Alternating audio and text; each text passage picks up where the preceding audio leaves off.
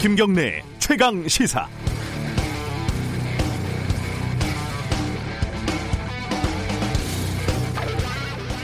이 동요 기억하시나요? 어릴 때 많이 불렀던 노래인데 뭐 고모네 집에 갔더니 암탉 수탉 잡아서 기름 동동 뜨는 걸 나 한 숟갈 안 주네. 우리 집에 가봐라 수수바떡 안 준다. 뭐 기억하시는 분들은 나이가 좀 있으신 분들이겠죠. 왜 고모인지는 저도 잘 모르겠습니다. 이모가 아니라.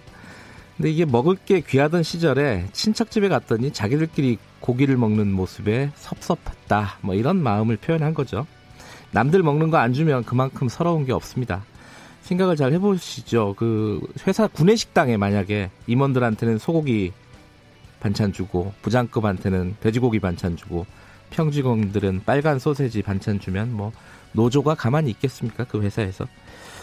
근데 이제 비정규직은요, 어, 김치 쪼가리가 반찬의 전부라고 해도 아마 아무 일도 벌어지지 않을 겁니다. 왜냐하면 비정규직은 보이지 않는 투명 인간들 취급을 받으니까요. 뭐 김치는 뭐 밥이라도 먹으면 김치랑 밥이라도 먹으면 건강에 큰 문제는 생기지 않습니다. 그런데 어, 요즘 밥보다 귀한 김치는 문제가 좀 다릅니다. 2월 28일 현대자동차 울산 공장에서 코로나19 확진자가 발생을 하니까 회사는 직원들에게 1급 방진 마스크를 지급을 했다고 합니다. 그런데 같이 일하는 사내하청 노동자들은요, 안 줬습니다. 투명 인간들이니까 아마 바이러스도 이 사람들을 보지 못할 거라고 생각을 했나 봅니다. 하청업체에서 줬다는 마스크는 100% 순면 방한 마스크였습니다. 겨울이라서 따뜻하라고 준 모양입니다. 참으로 따뜻한 배려가 넘치는 아름다운 회사입니다. 인간이 인간에게 이렇게 일이 어떻게 일이 독하게 구는가 싶죠. 비정규직은 인간이 아니기 때문입니다. 그 사람한테 비정규직은 어, 책상에 앉아서 더했다 뺐다 하는 종이에 박힌 숫자고 시키는 대로 하다가 새끼나 낳아서 길러서 머릿수만 채우면 되는 가축이죠. 뺏어도 화내지 않고 때려도 반격하지 않으니까 두렵지 않으니까요. 어, 방금 말씀드린 거는 웹툰 송곳의 유명한 대사였죠. 3월 6일 금요일 김경래 최강 시사 시작합니다.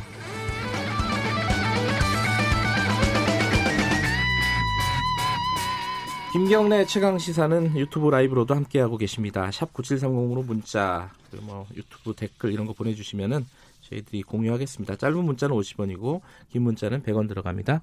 스마트폰 애플리케이션 콩 이용하시면 무료로 참여하실 수 있습니다. 자, 금요일 주요 뉴스 브리핑부터 시작하겠습니다.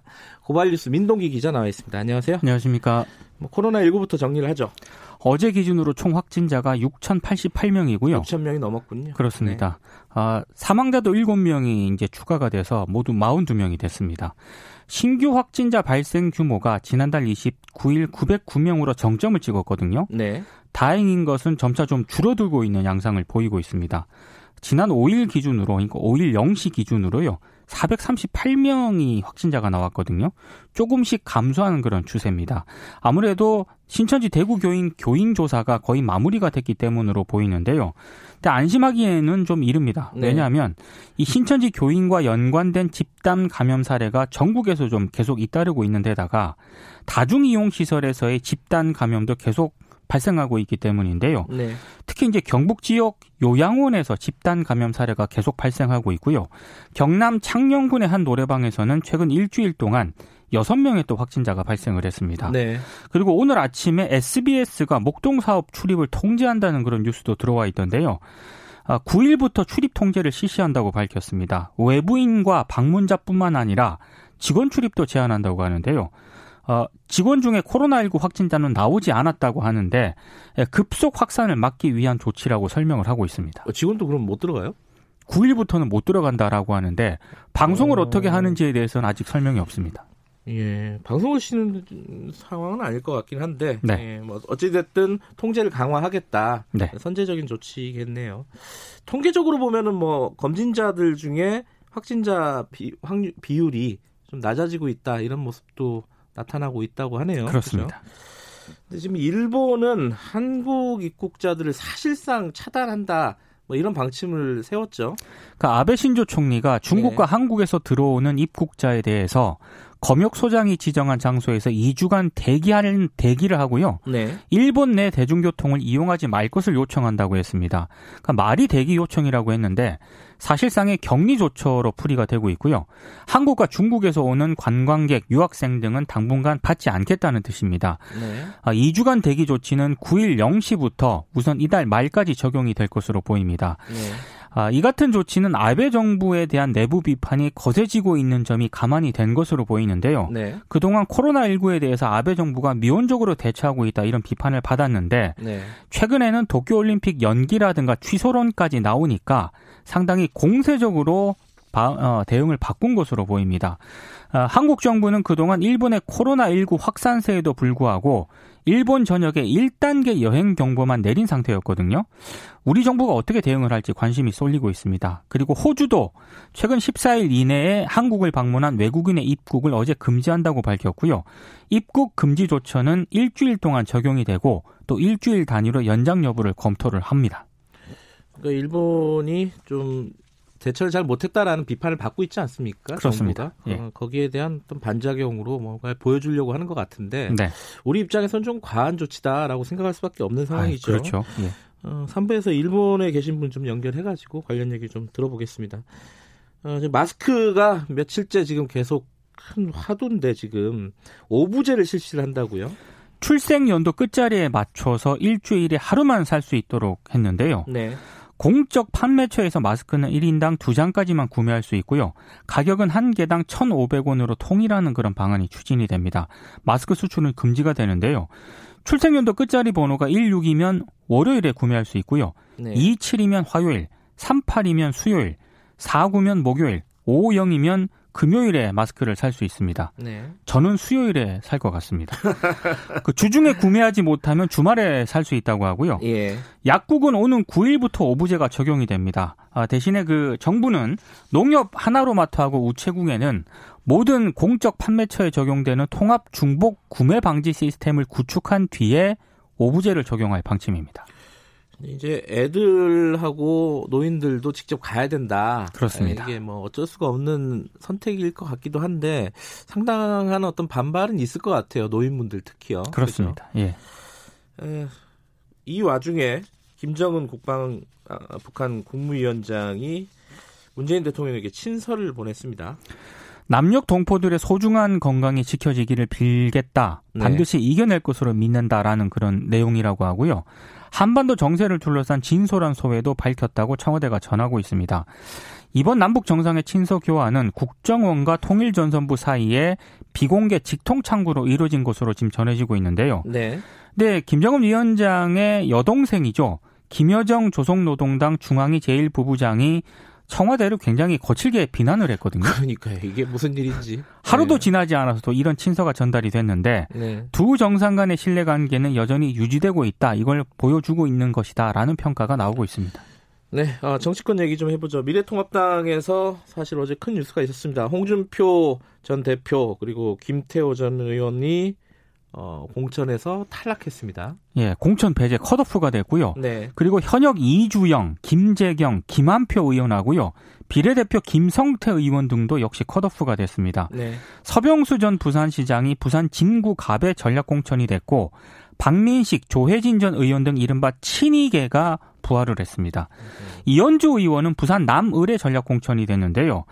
어, 홍전 대표가 페이스북에 어제 이런 글을 썼습니다. 참 야비한 정치를 한다. 이런 글을 썼고요.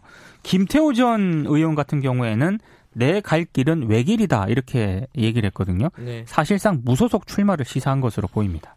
홍준 대표는 어제 인터뷰하는 거 보니까 어, 무소속 출마 아니면은 정기 은퇴 두 가지밖에 없지 않겠느냐. 아마 이번 주 안에 입장을 밝힐 것으로 네. 보입니다. 이 유영아 변호사라고 그 박근혜 전 대통령의 어, 입 역할을 하는 사람이 있지 않습니까? 네. 그분이 이제 그 친서를 발표하고 나서 그러고 나서 미래한국당에 공천 신청을 했어요. 그러니까 그 미래통합당의 비례대표용 위성정당, 예. 예, 미래한국당의 비례대표 공천을 신청을 했는데요. 네. 사실 기자회견을 할 때도 기자들이 거취를 물었거든요. 아 그랬어요? 그때 음. 이제 유 변호사가 이렇게 얘기를 했습니다. 미래통합당에 복당을 하든 미래한국당에 입당을 하든 그러니까 박근혜 전 대통령하고 상의하고 결정을 하겠다 이런 얘기를 했는데 결국에는 미래한국당이 비례대표 공천을 신청을 했습니다. 어, 박근혜 대통령이 미래한국당에 가라고 한뭐 모양이죠. 뭐 그러라고 한 모양인 것 같습니다. 근데 미래통합당 지도부가 고심을 하고 있습니다. 왜냐하면 네. 유 변호사와 친박 세력을 공천 때 배려를 하게 되면 중도 성향 지지자가 이탈할 수 있고요. 네. 그 반대 경우에는 전통적인 지지층을 잃을 수 있다 이런 딜레마에 빠져 있는데 예. 어떤 선택을 할지 좀 주목이 되고 있습니다. 민주당 얘기도 좀 해보죠. 삼선의 노웅래 의원이 사선 도전에 나설 수 있게 됐고요. 네. 대신 민병두 의원은 컷오프가 됐습니다. 음흠. 논란성 인물들도 공천장을 받았습니다. 전북 남원 임실 순창에서 경선을 통과한 이강래 전 한국도로공사 사장 있지 않습니까? 네. 톨게이트 비정규직 노동자 집단 해고 책임자로 지목이 되고 있는데 경선을 통과를 했고요. 그리고 동대문 을과 함께 청년 우선 지역구로 결정이 된 서울 강남 병 그리고 경기 안산 단원 을 가운데 한 곳에 김남국 변호사 투입설도 좀 음. 나오고 있습니다. 이쪽은 이제 청년 우선 지역구다. 그렇습니다. 예. 자, 브리핑 여기까지 듣죠.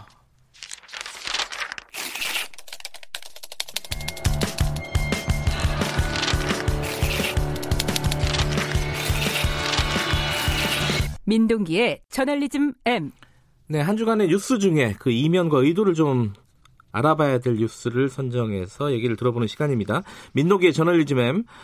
오늘은 박근혜 전 대통령 옥중 서신을 갖고 오셨네요. 이게 보도들을 어떻게 했는지를 한번 보자는 거죠? 네.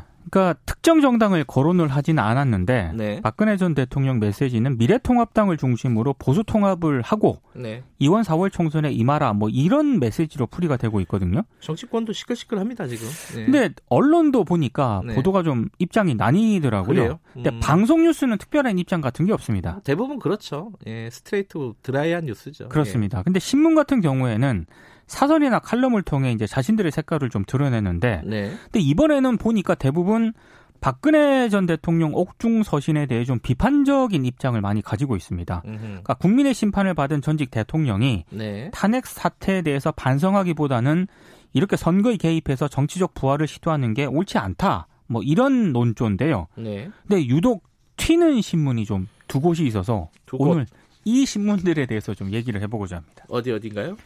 조선일보하고 중앙일보인데요. 예. 두 신문은 간단히 말하면 옥중 서신에 대한 평가는 없고 정치공학적인 분석을 상당히 많이 하고 있습니다. 네. 조선일보가 어제 사설을 실었는데요. 박근혜 전 대통령이 분열하지 말 것을 주문한 것은 의미가 있다. 이렇게 음. 평가를 했고 견제 세력이 견제 세력답게 존재하고 제대로 역량을 발휘하는 게 얼마나 중요한 것인지 지금처럼 피부로 절감하는 데도 없을 것이다라는 점을 사설에서 굉장히 강조를 했습니다.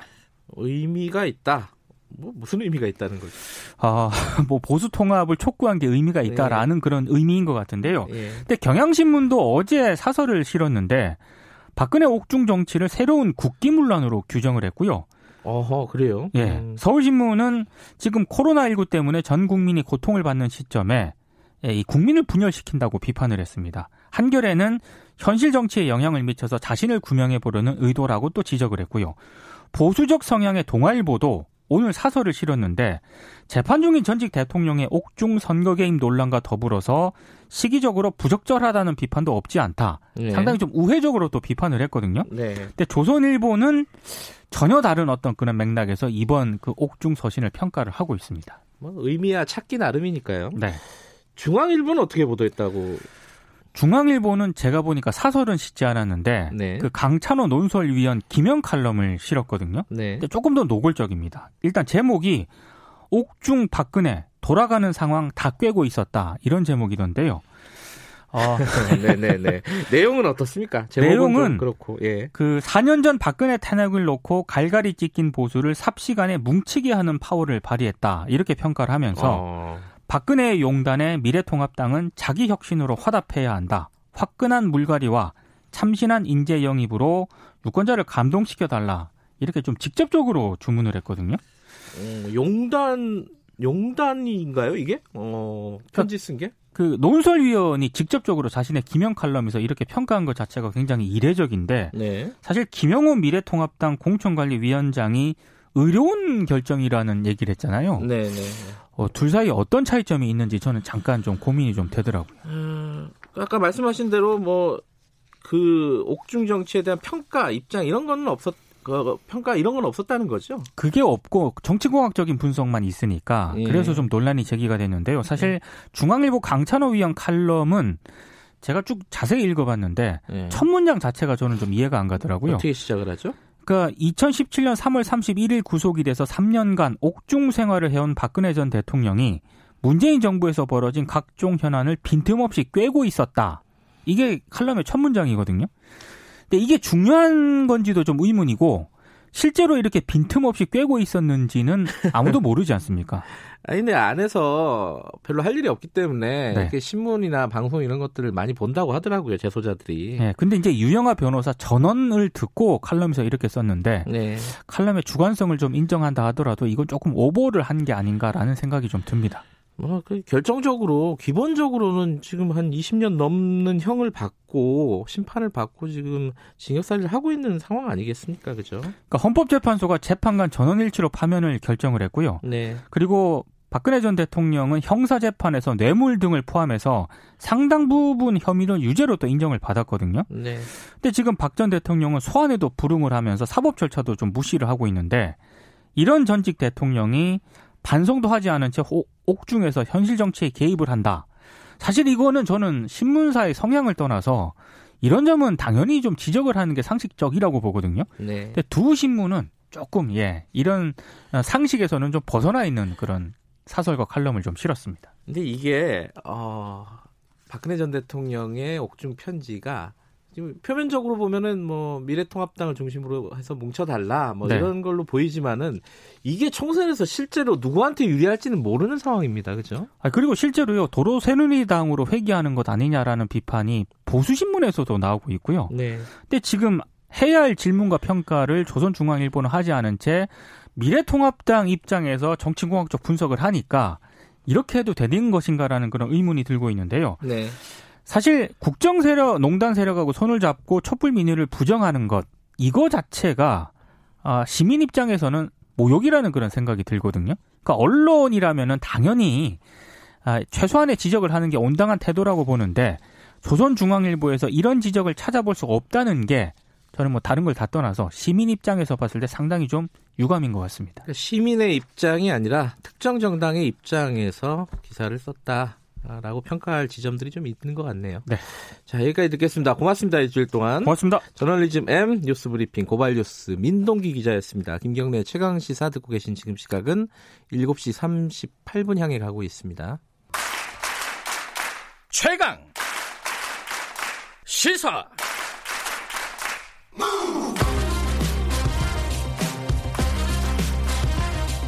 지금 여러분께서는 김경래 기자의 최강 시사를 듣고 계십니다. 네, 김경래 최강 시사. 음, 오늘은 어, 총선 앞두고 정치권 얘기 좀 해보겠습니다. 박근혜 전 대통령 옥중 서신 이것 때문에 뭐 정치권의 파장이 계속되고 있습니다. 아 그리고 비례대표용 연합정당 저기 범여권 쪽에서 지금 추진 중이죠. 민- 민주당에서 입장이 아직 정확하게 나온 것 같지는 않습니다. 어, 먼저 더불어민주당 김종민 의원 좀 연결해서 관련 얘기 좀 물어보겠습니다. 안녕하세요. 예, 안녕하세요. 김종민입니다. 네. 지금 그 이인영 원내대표가 예. 이 옥중 정치로 선거에 개입하는 행태를 묵과하기 어렵다 이렇게 얘기했습니다. 박근혜 전 대통령 옥중 서신에 대해서 정의당은 예. 뭐 고발한다고 하고요. 이게 좀 위법성이나 이런 게 있다고 보세요? 글쎄요, 뭐 위법성도 따지면 네. 뭐 있을 수 있겠는데 네. 이제 저는 뭐 위법성 문제보다 더 중요한 거는 네. 어, 이게 국민들의 민심에 대한 네. 일종의 이제 반발이라고 할까요? 음. 어, 민심에 대한 어떤 그 민심을 거스른 네, 네. 이런 점이 더 큰 거 아닌가 싶고 네. 박근혜 대통령 전 대통령이 개인적으로 그런 의견을 말씀하신 것도 참 문제지만 네. 우리 미래통합당이 그런 그 일방적인 지지선언, 부당한 그런 메시지를 의로운 결정이다 이렇게 추켜 세우고 상당히 감동한 듯한 그런 네. 자세를 보이는 거는 이건 근본적으로 그동안의 탄핵 그리고 그 이전에 탄핵의 원인이었던 국정농단 여기에 대한 어떤 국민적인 심판을 그러니까 거부하는 거거든요. 음. 그래서 좀 거꾸로 가는 것 같아요 지금. 음. 이 시점이요. 지금이 네. 사실은 어, 총선을 한 달여 앞둔 시점이고 어, 지금 이제 비례정당이나 이런 것들에 대한 움직임이 여- 범 여권에서 지금 벌어지고 있지 않습니까? 그리고 네. 어, 미래통합당에서는 공천이 한창 진행 중이고요. 요 시점이 또 어, 중요할 것 같아요. 이 편지가 공개된 시점이 예. 어떻게 보십니까? 이 시점은? 그러니까 이 시점이라고 하는 게 이제 총선 앞두고 네. 어떤 메시지를 낸 건데 그 메시지의 내용이 네. 이번 총선에서 심재철 원내대표가 이번 총선에서 과반수를 해서 문재인 정권을 탄핵하겠다 네, 이런 얘기까지 하지 않았습니까? 네, 그러니까 기본적으로 이번 총선을 박근혜 대통령의 국정농단은 억울하다. 그리고 그래서 탄핵은 잘못됐다. 그래서 그 탄핵으로 인해 성립된 문재인 정부를 탄핵해야 된다. 이런 논리고 이제 끌고 가고 있는 거예요. 음흠. 이건 엄청난 역사적인 퇴행입니다, 지금. 음, 그리고 이런 점에 대해서 박근혜 대통령만이 아니고 네, 미래통합당도 지금 황교안 대표도 당 차원에서 같이 호응을 하고 있잖아요. 뭐 천금 같은 말씀 뭐 이렇게 평가를 네. 했죠. 예, 그래서 그런 그런 점이 예, 저는 이 뭐 역사의 흐름으로부터도 퇴행이기도 하고 네. 또 민심에 대한 배반이라고 생각을 합니다. 그 유영아 변호사가 이 편지를 공개한 어, 예. 미래 한국당 그러니까 위성정당 미래 한국당의 비례공천을 신청을 했습니다. 네. 이거는 박근혜 대통령의 뜻을 담아서 신청을 한 거라고 볼 수밖에 없는 상황이겠죠? 당연하죠. 그 양반이 이제 뭐 일종의 전담 변호사 아닙니까? 네, 그 대화를 하고 있는데 아마 그 메시지를 주고받는 과정에서 네, 뭐 그 점에 대해서 상의를 했- 하지 않았을까 싶고요. 예, 어, 그런 점들이 미래한국당이라고 하는 일종의 위장정당이 얼마나 역사적으로 퇴행적인가. 그러니까 선거법 개혁의 취지도 다 흔들고, 그리고 우리 이제 철진한 그런 이제 그 국정농단 세력을 다시 부활시키는 그런 그릇을 하고 있는 거죠. 음. 참 답답합니다. 근데 이건 좀 정치공학적인 얘기긴 한데요. 요번 편지가 예. 오히려 어, 이 여권의 지지층들을 결집하고 거의 플러스 중도층들도 이제 뭐 조금 이 박근혜 전 대통령의 퇴행적인 정치 이런 거에 노- 어, 등을 돌리지 않을까 이렇게 생각하는 쪽도 있는 것 같아요. 어떻게 보세요 이거는? 그 선거에 미치는 영향은 뭐 네. 그런 영향도 분명히 있을 겁니다. 네, 박근혜 대통령 생각대로 또는 미래통합당 생각대로 그게 천금 같은 메시지거나 네. 아니면 의로운 결정이 돼서 국민들한테 그러니까 환영받을 만한 일은 절대 아니거든요. 네, 그래서 저는 이제 이 미래통합당이나 이 보수 세력이 정말 어, 말로는 뭔가 개혁을 한다, 뭐 혁신한다, 공천에서 불가리를 한다 말은 하지만 매번 선거 때마다 선거 앞두고는 이렇게 말로는 립 서비스를 해요. 네, 그러나 기본적으로 본질적으로 이 그 냉전 수구 논리 그리고 과거 퇴행 논리 이런 것들은 바뀌질 않아요. 음, 그래서 저는 이번 이번에도 이런 점이 넌 총선에서 분명히 심판을 받을 거다 네. 그런 생각이 들고요. 네, 사실은 뭐 문재인 정부 심판론이 압도적으로 지금 선거를 끌고 가지 못하고 있지 않습니까? 네, 그 이유가 이런 데 있어요. 정말 이 과거에 박근혜 정권, 이명박 박근혜 정권의 이 국정농단에 대한 심판, 네. 이게 아직도 끝나지 않았다는 걸 보여주는 거죠. 어 관련 아마 얘기 이번 선거 때는 이게 큰 쟁점이 될 거라고 저는 봅니다. 어 이게 중요한 쟁점으로 될 거다. 어, 예. 뭐 관련 얘기 저 어, 미래 통합당 쪽 얘기는 2부에서 저희들이 연결해서 좀 듣도록 하고요. 예. 지금 아까도 그 위성정당 말씀을 하셨는데 미래 한국당 예. 지금 여- 범 여권에서도 어, 연합정당 논의가 지금 진행이 되고 있습니다. 어, 예. 비례대표용 연합정당 이렇게 표현할 수도 있을 것 같은데 예. 미, 어, 더불어민주당 입장은 정리가 좀 돼가고 있는 상황입니까? 어떻습니까? 아직 공식적으로는 여기에 대해서 지도부 차원이나 네. 아니면 의원들 차원에서 의견 수렴을 하지는 않았습니다. 음, 단지 이제 여러 가지 언론 보도나 네. 아니면 진행되는 상황을 보고 의원들끼리 삼삼오 의견들을 좀 모아 나가는 상황이라고 봐야 되고요. 예. 어, 뭐 지금 제가 말씀드린 거는 뭐 우리 당의 모아진 의견이라고 볼 수는 없고 예. 제가 이제 선거법 관련해서 네. 정기비 간사도 하고 그렇죠. 이 점에 대해서 예. 많이 의견을 들었으니까 네. 우리 당 의원님들의 의견과 제 의견 이렇게 말씀을 드리는 거죠. 예. 지금 그럼 김종민 의원님의 의견을 먼저 좀 여쭤보면요. 어, 방금도 말씀하셨잖아요. 그 선거법을 사실상 설계하신 분 중에 한 분인데 이거 이거 위성 정당이 나왔을 때 그 미래한국당이 나왔을 때 이거 선거법 자체를 무력화시키는 행위다라고 강하게 비판하지 않았습니까? 예. 근데 이게 선거 연합정당, 그러니까 비례대표용 연합정당도 같은 논리로 비판을 받고 있는 거 아니에요? 아니죠. 그 이제 그 본질적으로 다르는데요. 네. 이게 이제 어 정의당 분들이나 일부에서 네. 이런 임시 정당을 만드는 거에 대한 어떤 걱정 같은 거 또는 뭐뭐 우려 같은 게 좀 있습니다. 네. 그런데 그보다 더 본질적인 것은 미래한국당이 왜 퇴행적이고 네. 왜 불법적인 것이냐 하면 기본적으로 이번 선거법 개혁의 취지를 무너뜨리는 거거든요. 네. 그 취지를 거부하는 건데 그 핵심 취지가 이런 거죠. 그동안에 다수당이 과도하게 너무 많은 의석을 가져가서 네. 이 과- 다수당 간의 적대적인 대결 정치가 계속됐으니 네. 우리가 다양한 소수의 목소리를 국회로 끌어들이자. 네. 그래서 여러 가지 고민을 하다가 이 개혁의 정도가 계속 낮아지면서 마지막 그 이 최소 개혁을 한 게 이번 선거법이란 말이에요. 네. 그래서 기본적으로 다수당의 손해를 좀 봐야 됩니다. 네. 그리고 소수당이 좀 더 많이 들어와야 돼요. 네. 그런데 지금 미래한국당이 그거를 자기들 거 뺏기는 걸 안 뺏기겠다고 하면서 네. 미래한국당을 만든 거 아닙니까? 네. 그래서 저는 이 선거법 개혁을 정면으로 거부하는 것이기 때문에 이게 문제가 있는 거고요. 예. 그래서 기본적으로 우리 민주당은 손해 보자. 예. 손해 보더라도 이 선거법 개혁의 취지를 이거를 다시 한번 지켜내자. 네. 그러려면 결국 미래한국당으로 뺏기는 게 한 15석에서 20석 가까이 됩니다. 네. 원래 다수당이 이번 선거법에서는 한 7석 정도밖에 못 가져가요. 네. 이 비례대표를. 네. 근데 지금 미래한국당은 만들어갖고 20, 27석을 가져가겠다는 거거든요. 네. 그 20석 소수당으로 가는 걸 다시 뺏어가겠다는 거예요. 그래서 이거를 막을 수 있는 방법은 이거는 연합공천이라는 방식을 통해서 네. 정당을 설립하는 건 자유로운 건데 네. 연합공천이라는 방식을 통해서 이 미래한국당의 이 일종의 이제 이 절도죠. 네. 이 절도를 막아내자 이런 취지니까 근본 성격은 좀 다른 겁니다. 그러니까 지금 이제 김종민 의원께서는 이 연합정당 설립도 충분히 검토할 만하다라고 지금 생각을 하시는 거잖아요. 예, 저는 연합공천 비례에서 연합공천은 뭐 이거를 우리가 일상적으로 할 일은 아니지만 네. 충분히 가능한 얘기고요. 네. 보통 비례대표를 하는 대부분의 나라들에서는 네.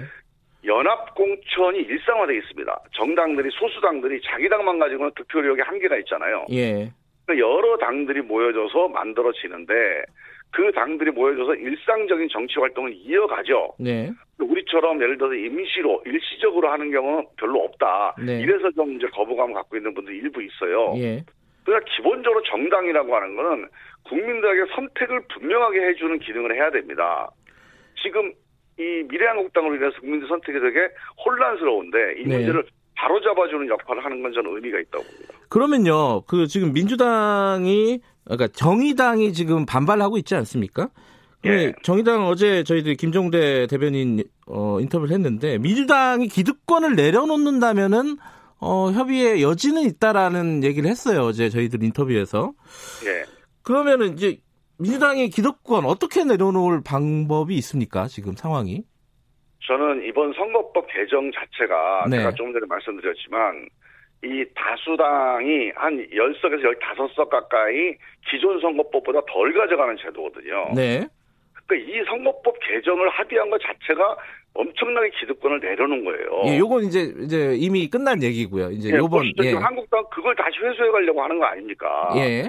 그래서 이 선거법의 취지를 지켜내는 것 자체가 다시 마음 바뀌지 않고 욕심 부리지 않고 이게 또 엄청나게 기득권을 내려놓는 거고요. 네. 그런 점을 어떻게 이걸 어떻게 지켜낼까? 이 선거법 개혁의 취지를 얼마나 지켜낼까? 이 논의를 해- 하는 게 일단 저는 원칙적으로 필요하다고 보고요. 예. 지금 이제 우리 사회자께서 그 말씀하신 대로 예. 더 뭔가를 내려놓는 요청이 있을 거라고 지금 보잖아요. 예.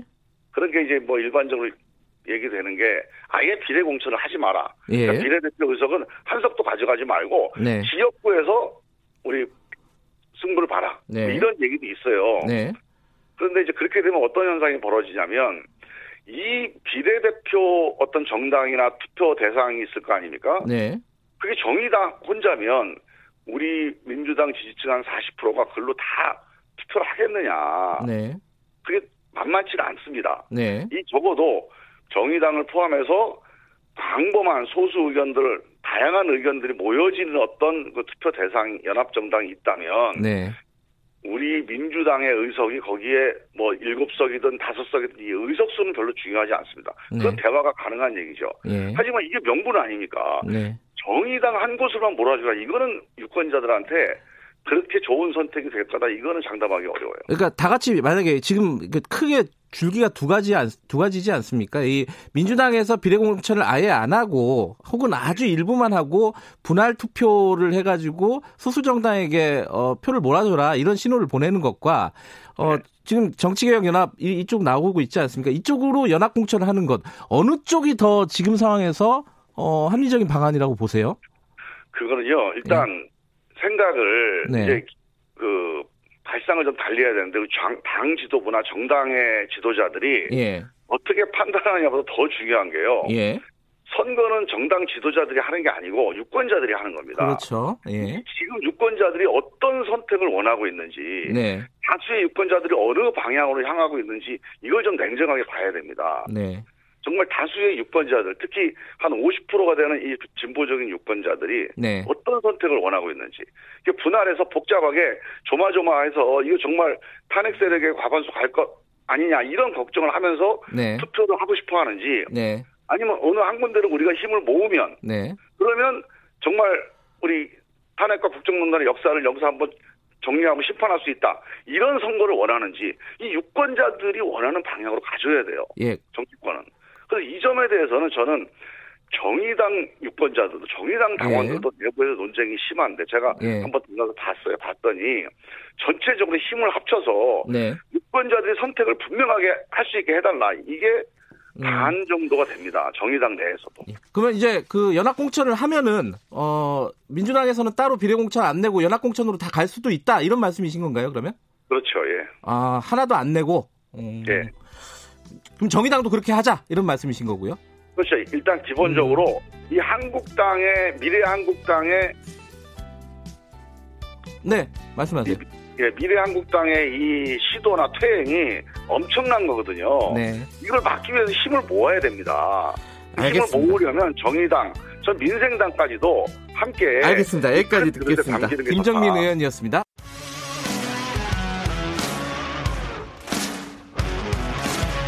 뉴스타파 기자 김경래 최강 시사. 김경래 최강 시사 2부 시작하겠습니다. 어, 아까 1부에서 더불어민주당 김정민 의원 인터뷰를 했는데 그 박근혜 전 대통령 옥중 편지에 대해서 평가가 어떻든 간에 이번 총선에서 큰 어떤 영향을 미칠 것이다라고 분석을 했습니다. 어, 미래통합당 쪽 연결을 좀 해보겠습니다. 어, 김병준 전 비대위원장 연결되어 있습니다. 안녕하세요. 네, 안녕하십니까. 네. 이 박근혜 전 대통령 옥중 편지 관련해 가지고 뭐 예, 여러 가지 말들이 나오고 있습니다. 예. 어, 방금 예. 전에 뭐 더불어민주당 쪽 얘기를 들어봤는데 음, 이게 근데 그 김명준 위원장께서는 조금 뉘앙스가 다르게 해석을 하셨어요. 이게 뭐 예. 어, 자유공화당이라든가 이쪽에 어, 하고 통합을 해라 이런 메시지라기보다는 예. 그 자신의 이름을 팔아서 정치하지 마라 오히려 이런 네. 메시지로 읽으셨어요. 어, 어, 왜 그렇게 읽으신 거죠, 이거는? 그 이제 뭐 누구나 그 메시지를 네. 그 서신을 뭐 저는 여러 번을 읽었습니다만 네. 누구든지 읽어보시면 아시는 게 네. 미래 통합당 쪽에 뭐 이야기가 없습니다. 아, 음. 없고 주로 네. 보면 태극기를 던 분들에 대해서 이야기가 있고요. 네네. 에, 그분들에게 뭔가는 이제 주로 당부하는 것이 이 뉘앙스를 보면은 나를 정치에 끌어들이지 말고 나를 팔아서 당을 만들고 그러지 말라. 음. 그 거대 야, 여당이 움직이면 그 거대 여당이 움직이는 것을 그걸 존중해 주라는 그 뜻이 들어 있습니다. 그래서 기본적으로는 나를 정치에 끌어들이지 말고 내 이름으로 분열을 보수 분열을 획책하지 마라 이 말이지. 네. 그게 핵심이지 무슨 저 다른 전혀 말하자면 미래통합당 통합을 하라면 우리 보수가 전체가 합쳐져야 되고 미래통합당은 이렇게 해야 된다는 이야기가 있는데 그 이야기는 전혀 없지 않습니다. 음. 근데 이제 저는 예, 예. 예, 본인이 하여간 아, 본인 이름을 끌어들여서 지금 우후죽순으로 당도 만들고 하는데 그런 데 대한 일종의 경고라고 저는 봅니다. 근데 이제 사실은 박근혜 전 대통령 이름으로 정치를 하는 세력들은 상당히 오래됐습니다. 어, 예를 들어 뭐 예. 우리공화당 만들어진 지도 꽤 됐고요. 예. 어, 그러면 얘기를 진작에 했어야지 왜 지금 하는가? 이 시점의 아, 지금 문제. 바로 지금이 그 이제 국가가 더 위중하다는 이야기가 앞에 있고요. 예. 그 다음에 또 선거를 앞두고 있지 않습니까? 네. 그러니까 더 이상 말하자면 지난번에 예를 들어서 지난번에도 어, 특정 정당이 예. 박근혜 대통령 메시지를 뭐 공개하겠다 뭐 어쩌고 이렇게 이야기를 했지 않습니까? 네네. 그때도 그 말하자면 그때도 내놓을 만한데 안 내놓은 거야. 안 내놓은 거는 안 내놓은 것 자체가 경고입니다, 사실은. 음. 내가 당신들을 엔도스할 이유가 없다라는 경고를 계속 보내줬는데도 네네. 선거를 앞두고까지 이렇게 가니까 더 이상 기다릴 수가 없는 네. 거죠. 예. 예. 그러니까 어. 이미 충분히 저는 경고를 했다고 봅니다. 그분 네. 스타일에. 예. 근데 이제 어 지금 위원장께서는 그렇게 읽으셨지만은 이 아까 예. 말씀 어 드린 뭐 예- 예컨대 그 태극기 세력이라고 할까요? 이쪽은 네. 좀 다르게 받아들이고 있잖아요. 거 봐라. 우리랑 합치란 얘기 아니냐 그러면서 공천도 이제- 멈추 멈춰라 이런 얘기를 하잖아요. 이제 예. 정말 잘못 알고 계신 게요, 이분들이. 지금 그 서신의 내용을 보면은 네. 바깥에서 일어난 일을 비교적 잘 이해하고 있는 것 같아요. 음. 어, 그렇죠. 그 안에서 일어나는 일들을 잘 이해하고 있는 것 같은데, 만약 네. 그런 분이 그렇게 공천을 요구하도록 할 정도가 되면은, 네. 공천이 시작되거나 공천 중에 그 서신을 내놔야죠. 네. 근데 그 시점이 공천 심사가 다 끝난 시점에 지금 내놨습니다. 그 네. 시점도 저는 말하자면 그 우연이 아니라고 생각하거든요. 그런 네. 부분을 아, 지금 그 편지를 이용해서 네. 말하자면 또 강한 자기 요구를 하는 분들이 좀 더 한번 제대로 읽어보고 음. 생각을 해줬으면 좋겠습니다. 알겠습니다. 그럼 미래통합당 반응도 어, 뭐라고 할까요? 좀 의외라고 할까요? 예컨대 황교안 대표는 어, 박 대통령 애국심이 가슴을 울린다. 천금 같은 말이다. 뭐 김용호 공관위원장은 박근혜 전 대통령 뜻을 거스르지 않는 공천을 하겠다. 음. 이게 이제 밖에서 보면요. 어, 예. 약간 박근혜 전 대통령한테 어, 조금 과하게 얘기하면 충성 경쟁, 어, 충성 서약 뭐 이런 느낌이 좀 있어요. 이거 어떻게 보세요? 아니, 이제 일종의 이제 어, 그렇게 메시지를 어, 진짜 참 그 한 3년 만에 이렇게 네. 메시지를 내놓은 데 대한 그다음에 또 다 이 소속됐던 당의 대표나 공관위원장으로서의 예의가 있고 또 그게 있겠죠. 그래서 네네. 말씀하시는 거고요. 기본적으로는 아 다르고 어 다릅니다. 이게 네. 무슨 말씀인가 하면 싸우지 말라. 내 이름을 팔아 분열하지 마라. 분열하는 모습을 보이지 말라라고 하는 것이 네. 하나가 돼서 똘똘 뭉쳐서 어떻게 하라는 이야기는 아니거든요. 우리가 음. 그러지 않습니까? 싸우지 말라는 말하고 한 몸이 되라는 말하고는 아 다르고 의 다르거든요. 네. 그래서 그런 부분에 있어서 어, 그 해석을 조금 더 적극적으로 할 수도 있고 음흠. 약하게 할 수도 있지만 저는 기본적으로 하여간 네. 제가 앞서 말씀드린 그런 거라고 제가 맞다고 생각합니다. 예. 근데 이제 유영아 어제 변호사 유- 유영아 예, 유영아 변호사도 어제 비슷한 이야기를 한 것 같아요. 예. 그 유영아 변호사는 근데 미래한국당에 비례공천 신청을 했습니다. 요거는 어떤 이게 이게 박근혜 전 대통령하고 상의해서 결정한다고 했는데 그렇게 결정을 한 거잖아요. 제가 이제 그 알 수가 없는데요. 예. 원래 정치를 하려고 했던 분 아닙니까? 네네. 어, 그러니까 뭐, 어, 뭐, 제, 말하자면, 어, 지금, 어, 우리 기준으로 이야기를 하자면, 네. 아니면은 우리 이제 보통 사람의 생각 같아서는, 아니, 박정희, 박근혜 대통령이 이름으로 정치를 하시는 분 같으면, 네. 오히려 뭐, 이, 저, 비례대표를 신청한다든가, 그거보다는, 네. 어, 그야말로 좀 험지에, 다들 지금 험지에 나가라고 하는 예, 예. 험지에 나가주셨으면 하는 그런 기대가 있지만, 네. 그거는 우리 기대고 네. 어, 본인은 본인 나름대로의 정치적 판단을 해서 한 거고 네. 그다음에 당은 당대로 또 절차와 기준이 있지 않겠습니까? 네. 그래서 지금 당장 그 미래한국당 입당한 것을 두고 네. 어, 아직까지 뭐 저 비례대표 신청한 것도 아닌데 네. 그뭐 제가 입을 대긴 좀 그렇습니다. 예. 이게 이제 어, 박근혜 전 대통령의 옥중 서신을 어떻게 해석하느냐를 떠나서 지금 네. 이제 박근혜 전 대통령 옥중 서신을 다들 반기는 분위기고 미래통합당에서 보면요. 그리고 네. 어, 자유한국당과의 뭐 합리라고 할까요? 뭐 통합이라고 할까요? 어, 자유한국당이 아니라 자유공화당 이쪽과 뭐 연대 이런 얘기들이 계속 나오고 이런 걸 보면은 애초에 그 통합의 전제 조건 중에 하나가 이제 탄핵의 강을 건너자였잖아요. 예. 그 건넜다 다시 돌아오는 거 아니냐.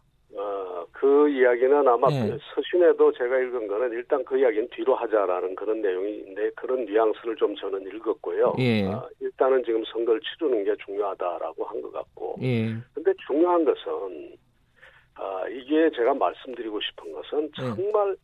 어떤 특정인의 이름을 팔아서 하는 정치. 네. 네? 또 그다음에 과 이제 이런 것들은 아, 이제 좀 우리가 종식됐으면 좋겠다 이런 음. 생각을 하고 있습니다. 사실은 그게 무슨 뭐 친노가 됐던 친김대중이 됐던 친박정희가 됐던 네. 물론 우리가 그 존경하고 또 좋아하는 것은 그렇다 하더라도 네. 또 그분들을 이름으로 비, 상대를 비판하고 그분들 이름으로 뭘 그 저 또 당을 만들거나 정치를 하고 하는 건 관두고 음. 네. 이제는 정말 우리가 미래를 위해서 뭘 할 것인가를 가지고 경쟁하는 정치 음. 그런 정치가 됐으면 좋겠어요. 이번에 이저이 서신이 나는 그런 점에서 좀 이 저 작용을 하면 우리 정치에 좀 도움이 되겠다 싶습니다. 네. 어, 이 옥중 서신이 총선에서 이제 어떤 어, 영향을 미칠지 뭐 이제 네. 구체적으로는 이제 각 당에서 득실을 계산하지 않겠습니까? 근데 이제 거꾸로 이 진보 진영 지지자들 결집을 하거나 중도층이 아 저기 국동 국정농단 세력이 다시 합치는구나 뭐 이런 느낌을 네. 받아갖고 돌아설 가능성 이런 것들은 우려하지 않으시, 않으십니까? 우려 우려하죠. 예. 그래서 예. 그래서 앞서 말씀을 주셨습니다만 당내에서도 그런 우려가 뭐 방, 반긴다라는 것 이면에 또 한편으로 보면 네네. 그런 우려를 하는 분들이 있거든요. 그래서 네. 그런 분들께 제가 이제 자꾸 이야기를 합니다. 네. 잘 읽어봐라. 네. 어, 그리고 그 속에는 오히려 말하자면 옥중 정치를 하는 것이 아니라 옥중에 있는 사람을 정치에 끄집어내지 말라는 이야기가 있다. 네. 그, 그, 저, 너무 크게 걱정하지 말고, 그러 걱정하는 분들이 분명히 있습니다. 예. 이제 총선 개입이나 이런 부분들에 대한, 어, 반발이 좀 있습니다. 예, 정의당에서는 네. 고발한다고 아, 예. 하고요. 촛불 예. 시민에 대한 모독, 뭐 이런 얘기도 합니다. 이건 어떻게 아, 보십니까? 이, 이거야말로 지금 자꾸 그, 저, 옥중에 있는 분을 정치로 끄집어내는 것 아닙니까? 그래서 어허. 이걸 굉장히 그 호기로 생각하시는 모양인데. 네. 그 정말 그 편지를 뜻을 국민들이 이해하게 되면은 네. 오히려 그저 어, 반작용이 있습니다. 그 자꾸 감옥에 계신 분들 음. 계신 분을 그렇게 정책 끄집어내지 말고 네. 어 그냥 지금 미래 담론을 가지고 네. 그다음에 지금 당장 우리 지금 국가가 코로나 사태로 이 모양인데 네. 지금 일본까지 지금 문을 닫아서 진짜 국가가 지금 폐쇄되는 지경인데 네네. 네. 이거 걱정을 좀 해주시면 고맙겠습니다. 예. 이제 뭐 그쪽 당에서는 그렇게 얘기를 하게 하지 않겠습니까? 예. 편지를 썼으니까 이게 얘기를 하는 거잖아요. 예. 예. 예. 그래도 그렇지 그 예. 편지 한 장 가지고 뭐 예. 그렇게까지 지금 걱정할 일이 태어난 아닙니까? 지금 네. 마스크가 없어서 되는데 지금 그 편지 가지고 그렇게 시비를 할 일이 아니죠. 알겠습니다. 그 미래통합당 공천 얘기 좀 여쭤보겠습니다. 그 위원장님은 세종으로 지금 가시는 거죠? 출마 열심히 하신 거죠? 그렇습니다. 예. 세종이 근데 어 일종의 그 미래통합당 입장에서 보면은 험지 아닙니까, 그죠? 험지가 아니라 제가 사지라고 했습니다. 사지라고 하셨습니까? 지금 어, 총선 아 참 저 지방선거 때 대통령 선거 때 네. 제가 나가는 구역이 제가 그 세종에 그 네. 을지구 북쪽을 나가는데 네. 여기만 해도 그 지방선거 때 지지율이 19%, 어, 대선 때 지지율이 한 16% 됩니다. 네. 아, 그러니까 거의 사지라고 봐야 되겠죠. 근데 왜 사지를 선택하셨어요? 어, 저는 당을 책임졌던 사람으로서 그런 책임이 있다고 보고요. 네. 어, 또 저도 많은 사람을 괴롭혔거든요. 우리 오세훈 시장 저 저기 광진으로 몰고 네. 또 많은 사람 목을 또 자르기도 하고. 네. 어, 그랬으니까는 뭐 당연히 제가 갈 일이라고 생각했고 또 예. 하나는 세종은 뭐 저희에 있어서 아주 중요한 아, 도시입니다. 어, 음. 어, 스스로 어, 행정수도 이전을 제안하고 또 찬성하고 밀어붙였던 사람이고. 네.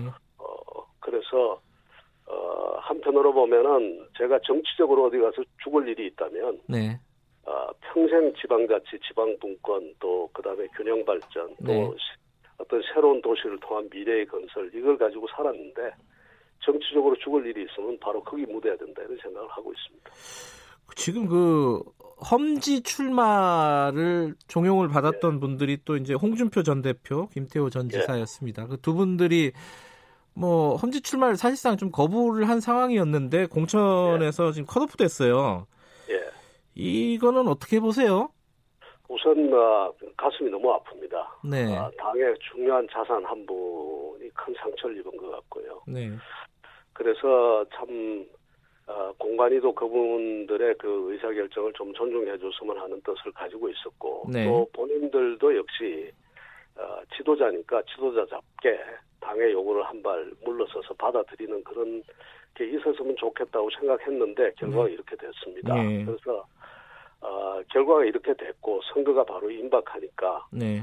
아, 이- 지금 여전히 제 생각은 아, 기본적인 생각은 큰 지도자로서 네. 어, 당의 결정을 좀 받아주시고 음. 억울하지만 때로는 지도자는 억울해도 네. 물러설 때가 있어야 됩니다. 네. 아, 그래서 한 발 물러서셔서 아주 현명한 판단을 해주시면 좋겠다라는 생각을 합니다. 근데 지금까지 보면은 김태호 전 지사는 무소속을 방, 어, 출마하겠다, 무소속으로 네. 출마하겠다는 방침을 밝혔고, 홍준표 전 대표도 그 부분을 지금, 어, 뭐, 아예 접지는 않은 것 같아요. 열어놓고 있습니다, 예. 무소속 출마를. 예. 어떻게 될 것 같습니까, 이거? 그래서 저는 뭐 제가 참 안타까운 마음 속에서 네. 어, 그래도 어, 지도자로서의 큰 결정을 잘 해주셨으면 좋겠다. 뭐 음. 그렇게만 말씀드리겠습니다. 알겠습니다. 근데 이제 그, 그 미래통합당 입장에서 공관위가 이렇게 결정을 한 이유가 있을 거잖아요. 그 네. 두 분을 어 컷오프하고 사실상 다른 분들도 예를 들어 오선의 이주영 의원 어 네. 그리고 뭐 김성태 초선 의원 그리고 예. 김재겸 의원 어 네. 김한표 의원 이게 사, 이게 이제 언론에서 흔히들 얘기하는 어, 좀 자극적인 말이긴 한데 뭐 공천 대학살 뭐 이런 얘기 하지 않습니까? 예, 예, 그러면 이제 미, 미래통합당 입장에서는 굉장히 여지가 많이 생긴 거잖아요. 예, 예. 어떻게 전망하십니까? 예. 예, 뭐 제가 다 총평을 다 할 입장은 아닙니다만 네. 어, 전체적으로는 지금 당에 어떻게 하든지 당의 개혁과 혁신이 필요하고 네. 그 혁신과 필요한 가운데 결국은 이런 희생들이 나오는 것 같습니다. 저는 희생이라고 이야기 드리고 싶습니다. 음. 네. 어, 그래서 어, 어쨌든 당이 변해야 되거든요. 네. 어, 그런 점에서 사실은 저 같은 경우도 어, 대구에서 출마를 하려고 하다가 아, 생각보다 그 게임이 쉬운 것 같다는 이야기가 있어서 네네네. 어, 제 스스로 바로 이제 험지가겠다라고 해서 네. 포기를 했는데 그런 점에서 음, 그 이유가 다 뭔가 하면 우리가 좀 개혁하고 혁신하자라고 네. 했는데 그 과정에서 일어나는 일입니다. TK, PK 공천 혁신 어, 좀 기대해 볼 만한 일이라고 보십니까? 어떻습니까? 예, 저는 뭐 PK 쪽은 잘 모르겠고 예. 어, 보다 더 이제 관심을 가지고 지켜본 쪽이 TK입니다. 사실. 네. 예. 어, TK 쪽을 지켜봤는데 여기서는 저는 정말 그 공간이가 지금 밖으로 표현하고 있는 그런 것들이 잘 됐으면 좋겠습니다. 대폭 네. 물갈이가 됐으면 좋겠습니다. 예. 그 민심도 그렇고요. 예. 그리고 또 그 지난번에 공천을 아, 아주 정당한 또 그다음에 이 정의로운 절차에 의하지 않고 공천받은 분들이 있습니다. 네. 그런 분들부터 빨리빨리 좀 어, 스스로 어, 당을 위해서 또 국가를 위해서 우리 정치를 위해서 좀 내놨으면 좋겠는데 또 안 내놓고 있어요. 예. 그 이런 분들에 대해서 공간이가 아마 예, 칼을 댈 것 같은데 좀 네. 제대로 대줬으면 좋겠습니다. 네. 마지막으로 지금 범여권에서 어, 진행 중인 어, 비례연합정당이라고 할까요? 이, 예. 이 부분에 대한 아까 김정민 의원의 얘기를 들어봤는데 예. 어떻게 보십니까? 이게 그 미래한국당과는 다르다 이렇게 얘기를 하고 있습니다. 예. 어떻게 예, 보십니까? 그 뭐, 그, 지- 어떤 절차를 거치고 예. 또 어떤 색깔과 명분을 입혀도 그것은 위선입니다. 음, 스스로 이 제도를 제한하지 말았어야죠. 그렇게 자신 없는 그 제도를 내놓고 네. 그것을 가지고 지금 정당하다고 다시 편법을 써서 다시 원상태로 돌리겠다 이건 안 되죠. 그래서 그거는 정의롭지도 못하고 공정하지도 못하고 예. 그 계속되는 지금 위선의 연속입니다. 이게 아, 지더라도요. 예. 이번에 이번에 사실은 지더라도 자기들 주장한 것을 그대로 밀어붙이면 다음번에 오히려 그 참 괜찮은 정당이라는 평가를 받습니다. 이 미래통합당이 미래한국당 만들어서 그런 거 아니냐 이쪽에서는 그렇게 얘기를 하는 거잖아요. 그러면 이쪽은 계속 반대를 했지 않습니까? 예. 반대를 하고. 당신들이 그렇게 제도를 만들면 그 연동형 비례대표제를 하면은 우리는 이렇게 하겠다는 것을 사전에 다 밝혔습니다. 예. 근데 그것은 그 그렇게 해놓고 그것을 다 듣고도 본인들은 안 한다고 그러고 했단 말이죠. 네. 그러고 난 다음에 지금 다시 와서 의석이 좀, 어, 좀 부족해질 것 같다라고 하니까 그렇게 이 위선적인 행위를 하는 건 그건 이건 오히려 지역구 득표하는데 굉장한 마이너스가 될 겁니다. 잘 생각하시기 바랍니다. 알겠습니다. 오늘 여기까지 듣겠습니다. 고맙습니다. 예, 감사합니다. 네, 미래통합당의 김병준 전 비대위원장이었습니다. 공정하고 깊이 있게 오늘 하루 이슈의 중심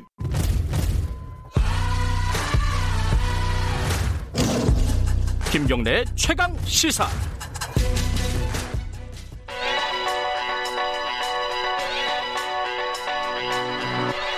최강 시사 윤태곤의 눈. 네, 윤태곤의 눈 의제와 전략 그룹 더모아의 윤태곤 정치 분석실장님 나와 계십니다. 안녕하세요. 네, 안녕하세요. 오늘은 또 이상하게 정치권 얘기를 오래 하게 되네요. 이 네, 총선 전- 얘기 계속 이어가 네, 보죠. 저는 총선 이야기 계속 하니까. 예, 예. 각 당 공천 진도 쭉쭉 나가고 있지 않습니까? 맞아요. 예. 예. 한 중간쯤 온 것 같아요. 그리고는 만약에 저 미래통합당에서 TK 지역 공천 발표를 한다면은 이제 경선 지역도 있고 단투 공천도 있으니까 경선은 네. 남는 거지만은 거의 한 7, 80% 왔다. 음, 이렇게 볼수 7, 있고. 80%? 그리고 이제 민주당 같은 경우에도 미확정된 지역에 대해서 이걸 경선이냐 뭐 아니냐 이런 거를 하는 게 아마 거의 이번 주까지는 마무리될 것 음. 같아요. 그러면 다음 주에는 사실상 끝난다 이렇게 음. 볼수 있겠습니다. 어제 뭐 공천 관련된 뉴스가 있었습니다. 뭐 홍준표 전 그러니까 대표 붙는 사람은 있고 떨어지는 사람은 있고 자리는 한정돼 있는데 하고 싶은 사람은 많고 그 문제 아니겠습니까? 홍 대표하고 김태호 지사 두 사람 조금 예. 짚어보면요.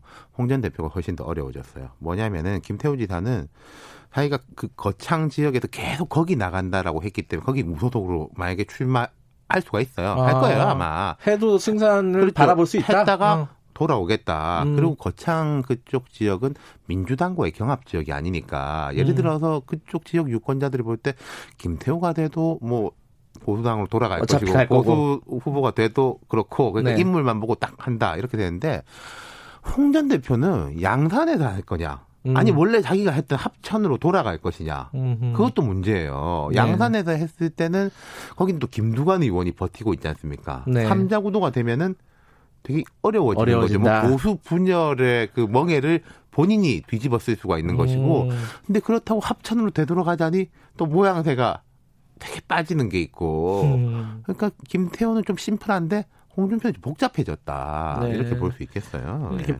지금 김병준 비대위원장 같은 경우는 당의 의견을 좀 따라달라 그 얘기는 출마를 하지 말아달라는 그렇죠. 거잖아요. 뭐 당인으로서는 그렇게 네. 말하겠지만 그분들은 또 각자의 이제 판단이 있을 테니까요. 예. 그 이런 식의 공천을 보면은 방금 이제 개인에 대해서 말했지만은 좀 구조적인 거를 예, 한번 보죠. 전체적인 평가를 예. 좀 해보죠. 그러니까 네. 음, 다음 주에도 이어질 텐데 오늘은 영입 인재하고 청년에 대한 네. 각 당의 이걸 한번 보죠. 영입 인재를 보면은 여당은 20호까지 공식으로 영입을 했습니다. 네. 그중에 이제 이번이 그 미투 논란으로 자격 반납했으니까 19명이죠. 네. 입당식 한 사람들이 있어요. 이 영입하고는 또 다른 거죠, 이건. 그러니까 차관급 이상의 관료라든가 여권주의에서 일을 한 사람들, 뭐 예컨대 고민정 전 청와대 대변인이 입당식을 했어요. 음. 고민정 우리가 영입했다. 이게 말이 안 되지 않습니까? 그거는. 그러니까 그러네요. 이제 예, 그러니까 영입 인재하고 입당식을 한 인사들은 본인이 출마 지역을 결단하는 게 아니라 당이 주로 길을 터주고 있어요. 네. 전략 공천도 많이 하고 아까 이제 고민정 전 대변인 말했고 입당 그 인재 영입한 사람들도 거의 그렇고 네. 아주 극히 일부는 경선으로 가지만은 근데 이제 민주당의 경우에 비례대표 숫자가 예년에 비해 줄어들게 된다. 음. 최대 7석, 뭐 최재성 의원은 아예 무공천 하자고도 이야기를 하는데 그 뭐 비례 전문 정당이 생길지 안 생길지는 제가 모르겠습니다만 그게 생긴다고 하더라도 뭐 요건 변화가 없어요. 그게 그러니까 TO가 줄어든 거예요. 말하자면은 과거에는 영입 인재들을 좀 비례로 많이 그렇죠. 넣고 예. 또좀 좋은 지역에는 뭐 청년이라든지 이렇게 넣고 할 수 있는 활용의 폭이 있었는데 네. 그게 줄었다. 그러니까 이게 밀리고 밀려가지고 손해 보는 쪽이 청년이라는 거예요. 애초에 음. 이야기가 많이 나왔지 않습니까? 밖에서 온 정치 경험 없는 사람들은 우대받고 당에서 고생해온 정치 경력 있는 청년들은 박대받는다. 음. 사실 그래요. 지금 민주당 기준으로 청년이 만 45세입니다. 아 그래요? 네, 청년으로 막 분류해 놓는 공천자 명단 보면 이래요. 김혜영 의원, 음. 현재 최고위원. 최고위원. 이제 네. 고민정 전 대변인 이야기를 자꾸 하는데 고민정 전 대변인도 청년으로 분류돼가지고 청년 공천자 명단에 올라가 있단 아, 말이에요. 청년이. 아, 저도 청년이네. 어, 그러니까 몇 달안 우리 다- 다 남았지만. 청년이죠. 예. 그러니까 이제 청년들한테 가산점을 주긴 하는데 그냥 경선을 붙여놓으면은 벽을 넘기가 어렵다. 대전 음. 동구에서 이제 민주당 원내대표 정책조정실장 출신 장철민 후보 경선에서 승리했는데 나머지는 거의 고배예요. 그리고 이런 것도 있습니다. 자 이번에 중진 의원들 많이 탈락했지 않습니까? 네. 그 중진 의원한테 이긴 사람들이 누구냐? 거의 86 그룹들. 아. 원외에서 갈고 닦은 사람들, 구청장, 청와대 비서관 하면서부터 갈고 닦은 사람들이 음. 네트워크라든지 정치 경험이 앞설 수밖에 없으니까 그렇죠, 그렇죠. 신인을 보면은 중고 신인들이 많다는 거예요. 음. 그러니까 애초에 민주당에서 나왔던 이야기는 뭐 이철이 표창원 의원 이분들 불출마할 때 하, 이래- 이래가지고 안 된다. 청년들 많이 넣어야 세대 된다. 교체. 네. 예. 그 이야기가 나오고 이제 당에서도 이제 그런 이야기가 나왔는데 이게 이제 뭐 뚜껑 열어 보니까 그런 이야기는 지금 온데간데 없는 거죠. 음. 지금 바빠 죽겠는데 급한데 지금 뭐 그런 거 신경 쓸 때냐. 지금 뭐 청년 우선 전략 지역 뭐 이런 것도 만들고 그렇죠. 그러니까. 급하게 된 게 지금 동대문을, 강남병, 안산 단원을 요 한 세 군데가 청년 우선 전략 지역으로 선정돼 있죠. 뭐 김당국 변호사 같은 사람이 이제 뭐 이런 데 들어갈 걸로 거론이 되고 있습니다. 그 청년이라는 이미지보다 좀 다른 이미지가 강한데 그쪽은 그죠? 어찌됐든 이게 청년 문제가 뭔가 이렇게 돌파구가 없으니까 이런 거라도 만드는 거군요. 그렇죠. 예. 야당은 어떻습니까? 미래통합당 같은 경우에는요. 조건 좋은 게 하나가 있어요. 네. 미래한국당이 있잖아요. 한 20번 갈 거거든요. 아, 글로 보내면 예. 된다? 어, 그렇죠. 어, 예. 그러니까 지금 미래한국당이 어떤 식으로 공천할지는 전혀 알려져 있지 않고 뭐 두 가지 정도 뉴스가 있었습니다. 미래한국당에도 공관위원회가 있어요. 단촐하게. 음흠. 거기 공병호 그 경제학자 있지 않습니까? 네, 그 네, 경제학 네. 그분이 공관위원장인데 미래통합당 공천에서 탈락한 사람이나 다른 당에서 영입한 인재들에게 메리트는 따로 주지 않고 모두가 똑같은 선상에서 경쟁한다. 이 보면요. 원칙 원칙이죠 그냥. 아니, 잘 보세요. 공천에서 탈락한 사람은 안 받아준다가 아니라 네. 똑같은 선상에서 경쟁시킨다. 이게 아, 중요한 이야기예요. 행간이 거기 있었군요. 그렇죠. 아. 그러니까 지금 여기는 이제 독자적으로 공천한다고 하는데 제가 생각할 때 미래통합당과 하- 미래한국당이 남남처럼 따로 우리가 공천하기가 그렇게 상상이 안 되거든요. 네, 네. 거기는 이제 한 20자리 TO가 있는 거예요. 말하자면은 음. 어제 이제 유영아 변호사가 이쪽으로 뭐 입당했다 이런 소식도 들리는데 예. 만약 뭔가 어려운 쪽을 처리할 수 있는 뒷공간이 열려 있다. 이쪽은. 아, 전략적으로 보면 굉장히 그러니까 이게 욕 먹는 거하고 별개로 이 전략 운용하는 면에서는 되게 이 편한 게 병참 기지 역할을 할 수 있다는 야, 거예요. 아이러니네요. 그러니까요. 근데 아까 이제 영입 인사 얘기했잖아요. 예. 여당 쪽. 자. 야당도 있잖아요. 그렇죠. 김웅 전 검사, 태영호 전 공사, 윤희수 KDI 교수, 상징성이 강한 사람들, 네, 우리가 네. 붙여야 되겠다는 사람들은 강남 송파벨트에 짝 전략 공천을 했습니다. 네, 네, 네. 이쪽들은 그리고 미래통합당은 아까 제가 말한 비례 이쪽에 여유가 있으니까 앞쪽도 여유가 생기는 거예요. 음흠. Future Maker라는 이제 청년 공천 시스템을 도입했는데 이게 찬반 양론이 있지만은 청년 16명을 추려 가지고 수도권 험지 8곳에 집중 배치하겠다. 청년들끼리 붙이겠다. 음. 그러면 16대 8이면 떨어지는 사람 8명이지만 붙는 사람 8명이 있지 않습니까? 네. 공천. 그리고 이제 미래통합당 같은 경우에는 지난번에 수도권에서 워낙 많이 져가지고요. 된 데가 별로 없어가지고 별로 이제 현역하고 경쟁을 할 때도 별로 없는 거예요. 음. 근데 이제 지금 있던 사람들은 뒷전이고 데려온 사람들은 우선이고 전체적으로 보면 약간 그런 느낌. 그렇죠. 그러니까 공천이라는 게 이제 뭐 누군 되고 누군 못 되고 또 좋은 곳은 경쟁 치열하고 좋은 사람 영입하려면 좀 좋은 쪽에 배려가 있을 수밖에 없는데 항상 그래요. 밖에서 데리고 온 사람들 이른바 신상 우대 안에서 이제 고생했던 사람. 그러니까 이게 참 정치라는 게 우스운 게 정치 경력이 없는 사람은 우대하고 정치 전문성을 가진 사람은 계속 뒷전으로 음. 밀리는 참 희한한 이게 직역이죠 이쪽이. 마지막으로 요 얘기는 들어봐야겠네요. 박근혜 전 대통령 편지 어떻게 보십니까 이거? 이게 뭐 같이 판단이 떠나고 제가 한번 그런 이야기를 한 적이 있습니다. 2004년 이후로 총선에서 거의 20년 동안 예. 한국 총선은 박근혜라는 축이 항상 있었던 총선이거든요. 어느 쪽이 됐든. 2004년 예. 살려주십시오. 2008년 저도 속고 국민도 속았습니다. 친박연대 돌풍. 어. 2012년에는 이제 박근혜 새누리당으로 완전 보수를 살린 거. 예. 2016년은 진박 공천으로 해서 몰락시킨 거. 살 때도 박근혜, 죽을 때도 박근혜였어요. 근데 이번 2020년이야말로 어쨌든 보수 진영이 박근혜 없이 홀로 서기 할 수 있는 첫 단계인데 이분이 나 여기 있다라고 이제 음. 편지를 딱 보냈네요. 나 없는 줄 알았지. 뭐 이런 그렇죠. 거거든요. 그거가 좀 되게 좀 아쉬워요. 아 그래요? 한국 정치와 보수 진영의 입장에서 볼 때 박근혜 음. 없이 새 출발할 수 있는 기회라는 점인데 네. 이분이 또 이렇게 하셨습니까? 여기도 온도차가 있는 거 아니겠습니까? 앞에 김병준 후보 같은 경우에는 그거 중요하지 않다. 예, 그렇게 이제 얘기를 하죠. 그 다음에 또 어떤 분들은 이분이 이제 우리에게 지침을 내리셨다. 따라야 된다. 이렇게. 이제 이것도 미래통합당이 이걸 어- 이 이슈를 어떻게 핸들링하느냐도 중요한 문제겠죠. 그러니까 네. 이게 이쪽에 유리할 수도 있고 저쪽에 유리할 수도 있고 이게 생각에 따라 다른 그러니까 거잖아요. 예를 들어서 미래통합당에서는 이걸 가지고 분열은 최소화하되 아직 총선 40일 정도 남았으니까 박근혜라는 이미지는 떨어뜨리느냐. 그리고 또 당연하게 범여권 쪽에서 이 봐라 또 아, 그렇죠. 정치에 대해서 이제 아바타 음. 정치 아니냐라고 공격하겠죠. 아, 다음 주는 조금 윤곽이 더 뚜렷하게 네. 나오겠습니다. 예, 여기까지 듣겠습니다. 고맙습니다. 감사합니다. 윤태곤의 눈이었습니다. 김경래 최강시사 2부는 여기까지고요. 잠시 후 3부에서 다시 뵙겠습니다. 일부 지역국에서는 해당 지역 방송 보내드립니다.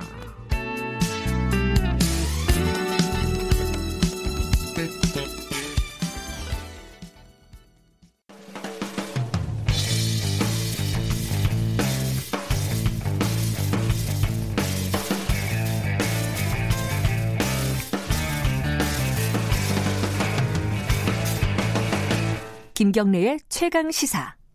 네, 김경래 최강 시사 3부 시작하겠습니다. 어, 3부에서는 코로나19 얘기 좀 해보겠습니다. 어, 일본이, 일본도 지금 확진자가 열, 1000명을 넘었어요. 1000명을 넘었는데, 갑자기 이제 한국인에 대한 입국 규제를 사실상 차단하겠다는 거예요. 이런 결정을 내렸습니다. 어, 이게 어떤 배경에서 내리게 됐는지, 이거 어떤 영향을 줄지, 이영채 일본 게이센 여학원대 국제사회학과 교수님 연결해서 일본 현지 얘기 좀 들어보겠습니다. 안녕하세요. 네, 안녕하세요. 네. 어, 교수님 건강하시죠? 아, 예, 덕분에 잘 지냅니다. 근데 이제 일본이 갑자기 이제 우리 입국을 어, 사실상 차단한 거 아니냐, 이런, 이런 조치를 내렸습니다. 2주 동안 격리를 한다는 거는 이건 오지 말라는 얘기잖아요. 그렇게 받아들일 수밖에 없는 거 아닌가요? 예, 그렇죠. 이건 강경한 조치이고 네. 또 전혀 예상하지 못했던 조금 어쩌면 한국인을 격리하고 네. 그리고 한국과 일본에는 그 월드컵 이후에 무비자 제도를 하고 있는데 네, 네. 이것도 정지하겠다고 하는 것은 실제 이 효과를 떠나서 아주 좀 강경한 조치인 거죠. 네. 그런데 이제 이것은 좀 자세히 볼 게 아베 정권이 예. 어 일주일 전에 학교를 어, 갑, 어 급작스럽게 휴교하겠다 예. 이 조치를 했는데 이게 너무 늦게 조치가 돼가지고 비판이 너무 많았어요. 예, 예. 그래서 이제 어, 올림픽에 대한 어, 위기감이 아주 실질적으로 다가온 것 같고 예. 지금 현재 3월에 만약에 이 코로나 확산을 막지 못하면 올림픽 자체가 힘들다는 거죠. 음, 그리고 이제 오늘부터 일본에서는 어, 이 PCR 검사에 보험이 적용되는데 예. 이제 일본 국내에서도 어, 검사를 받으면 좀 조치를 취하려고 하는 어, 이 와중에 가능하면은 어, 중국이나 한국에서의 유입을 막아서 네. 나름대로 효과도 보겠다는 건데 네. 에, 근데 이제 또 이것은 지금 현재 다른 측면은 정치적인 의도가 아주 강하게 보이는데 네. 어, 아베 정권이 초기 이 미즈기아 정책이라 해서 공항에서 강화하는 정책을 썼는데 이게 실패했죠. 네. 그리고 크루즈 정책도 실패했고요. 예. 그래서 지지율이 지금 붕괴되고 있는데 이 정권에 대한 위기의식도 아주 강하게 작용하고 있어서 음. 어, 어떻게 보면은 어, 다시 공항을 강화하면서 자기 초기 정책이 실패하지 않았다. 음. 그리고 오히려 아베 정권의 이 지지 세력들은 계속 어, 특히 예를 들면 후지 산케이 쪽이 지지율이 어, 급락을 했었는데 오히려 아베 정권의 지지 세력들을 결집을 해서 하는 좀 정치적 의도가 아주 강한 게 보이는 것 같습니다. 예. 근데 지금 우리 정부 입장에서 보면은 지금 사전에 논의가 안 됐다는 거예요. 이게 이제 그 무역 갈등 국면 이후에 이런 어떤 일본과의 대화가 지금 제대로 안 되고 있는가 봐요. 그렇죠. 예를 들면 어제 이제 일본이 조치를 발표하기 전에 좀 경향을 보면 어 시진핑 어 중국 주석이 오느냐 마느냐 문제가 있었는데 네. 어 계속 이제 이게 어 연기 발표가 되자마자 이 중국과 한국의 이 조치를 취한 거거든요. 음흠. 그렇다면은 이제 중국에게 대해서는 계속 어, 일본 내에서도 비판이 있었던 게 결국 중국 눈치 보면서 조치를 네. 못 하는 거 아니냐라고 했는데 이 방문이 연기된 직후에 발표를 했다는 것은 음. 어, 중국과는 조금 소통이 있었다는 거죠. 음. 그런데 이제 한국과의 관계에 대해서는 아마 물론 한국도 예측은 하고 있었겠지만 네네. 실질적으로 그런 커뮤니케이션이 그렇게 원활하게 되지는 않고 있었던 것 같고요. 네. 이것은 예전에 보면은 우리가 경제 제재 작년에 있었을 때 일본이 비자를 정지한다는 말은 있었는데 네. 어, 이것을 직접 실행에 옮긴 거니까 솔직히 말하면 한국 입장에서는 제2의 경제 제재라고 보는 게 타당하죠. 이 음. 부분은.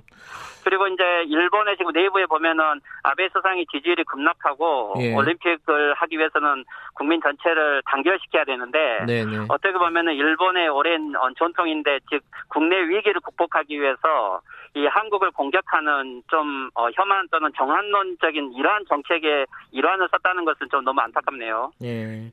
근데 이제 일본 입장에서 보면요. 그 중국하고 한국의 뭐 일단 표면적으로 관광만 보더라도 비중이 높지 않습니까? 이거를 거의 막겠다라고 하면은 본인들도 그 정도 손해는 감수하겠다 이런 각오인 건가요?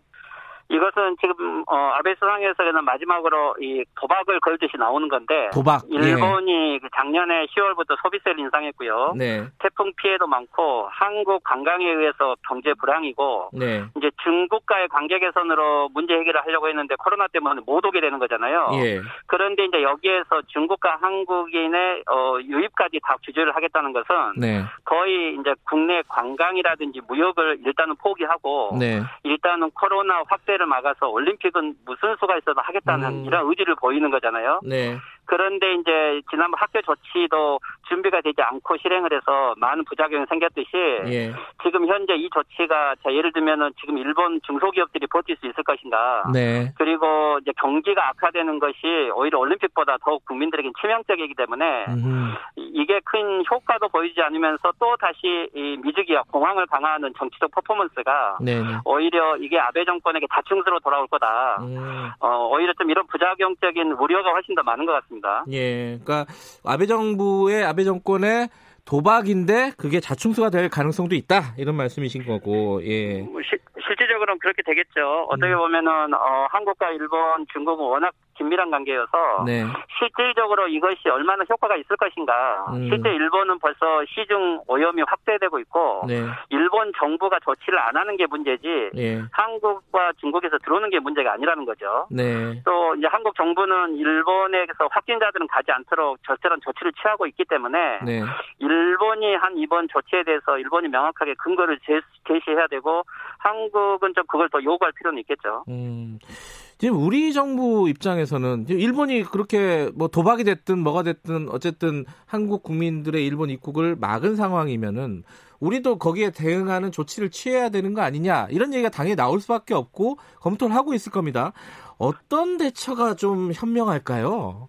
예, 일단 일본이 일방적인 조치를 취했기 때문에 네. 물론 일본도 이제 코로나 상황은 어, 한중일 각국 지금 국내 내부 상황이 있기 때문에 네, 뭐 그런 것들은 물론 고려를 해야 되겠지만 일단은 어, 한국이 감정적인 대응은 일단 피하고 네, 먼저 일본에게 어떤 조치가 구체적으로 어떻게 되는지 좀 확인할 필요는 있을 것 같아요. 네, 어, 저도 지금 일이 있어서 공항에 나왔는데 일본의 지금 현지 어, 현장들은 일체 어떻게 진행되는지 정보가 전혀 없다고 생각을 하고 있고요. 그래요. 그래서 어, 일본 정부가 발표한 내용이 구체적으로 언제부터 누구를 대상으로 하는 건지에 대해서는 좀 확인을 하면서 네, 그리고 어, 필요하면은 예를 들면 우리는 어, 일본인이 들어와서 확진된 사례라든지 우리가 네. 지금 갖고 있는 시스템이 있기 때문에 오히려 한국이 어, 훨씬 더 예, 관리를 잘하면은 네. 어, 일본의 조치들이 오히려 감정적이고 어, 별 어, 이익이 없는 측면이 오히려 더 폭로될 수도 있고요. 음, 그렇지만 이제 우리 입장에서는 일본이 어, 어, 무근거로 어, 일방적인 제재 조치라고 판명이 된다면 네. 거기에 대해서는 강, 당, 당, 당연히 우리도 예, 강경 조치로 대응할 필요는 있겠죠. 네. 어, 지금 한국은 확진자가 6천 명이 넘었고 하지만은 확산세가 좀 꺾였다 이런 얘기도 좀 나오고 있습니다. 일본은 상황이 어때요? 아, 일본 같은 경우는 지금 전체 조사는 약 6천 명 정도밖에 하지 않았는데 네. 어, 이 중에서 지금 전체 크루즈까지 합치면 1,300명의 전체 감염자가 나온 거죠. 네. 그리고 홋카이도만 하더라도 약 80명 가깝게 나오는데 네. 아직도 제2, 제3의 어떤 감염 형태인지 일체 음. 종류를 파악을 못 하고 있어요. 네. 그래서 어, 그렇다고 해서 정부가 보조금이라든지 시스템을 안정적으로 만들지도 않았고요. 네. 그래서 일본은 지금 현재 J리그, 어, 뭐 야구 오픈 게임, 그리고 모든 어, 관공서, 회사 이런 것들을 다 일단은 어, 자발적으로 다 정지시키라고 하고는 있지만 네. 실제 이게 국가 통제가 되고 있지를 않고 음, 검사 시스템도 안정화되어 있지 않기 때문에 네. 실제 일본 국내는 패닉 상태라고 보고 대유행 단계에 들어갔다라고 보는 게 타당한 거죠. 아, 우리보다 더 상황이 심각할 수 있다 이런 말씀이신 거네요? 그렇죠. 결국 국내적인 위기나 어, 어떤 무책임한 아베 정책의 실패를 이번에 한국에 대한 강경 음. 정책으로 일단은 여론을 돌리려고 하는 그런 정치적 의도가 많은 것 같습니다. 네. 알겠습니다. 이 부분은 어, 우리 정부가 어떤 대책을 할지 좀 심사숙고를 해야 될 부분인 것 같습니다. 오늘 말씀 감사합니다. 네, 수고하십시오. 네, 이영채 일본 게이센 여학원대 국제사회학과 교수님이었습니다.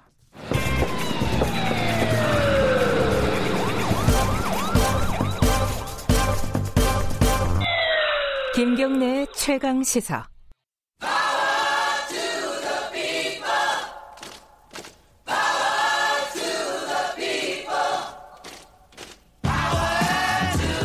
네, 을의 입장에서 을의 목소리를 통해 함께 사는 세상을 생각하는 시간입니다. 지금은 을밀대 민생경제연구소 안진걸 소장님 어김없이 나와 계십니다. 안녕하세요. 네, 지금이야말로 을을 정말 밀어줘야 될 때입니다. 안진걸입니다. 안녕하십니까? 예, 예. 지금 그, 어, 코로나19 때문에 힘든 분들이 있습니다. 유독 더 힘든 분들. 물론 뭐, 저, 예. 전 국민이 이제 힘들긴 하지만 예. 은더 힘든 분들이 있는데 그 중에 한, 분- 한 부류가 자영업자들입니다. 그죠? 맞습니다. 예.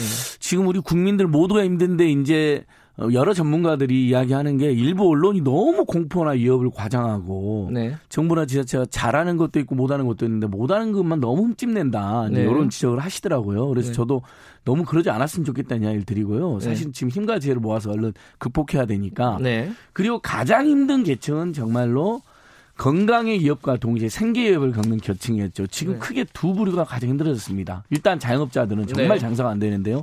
다녀보면 뭐 손님이 거의 없는 게 눈으로도 보이고 밖에 안 나가니까. 매출이 10%에서 20%. 제가 아는 가게들은 뭐 2월 달 매출 10만 원.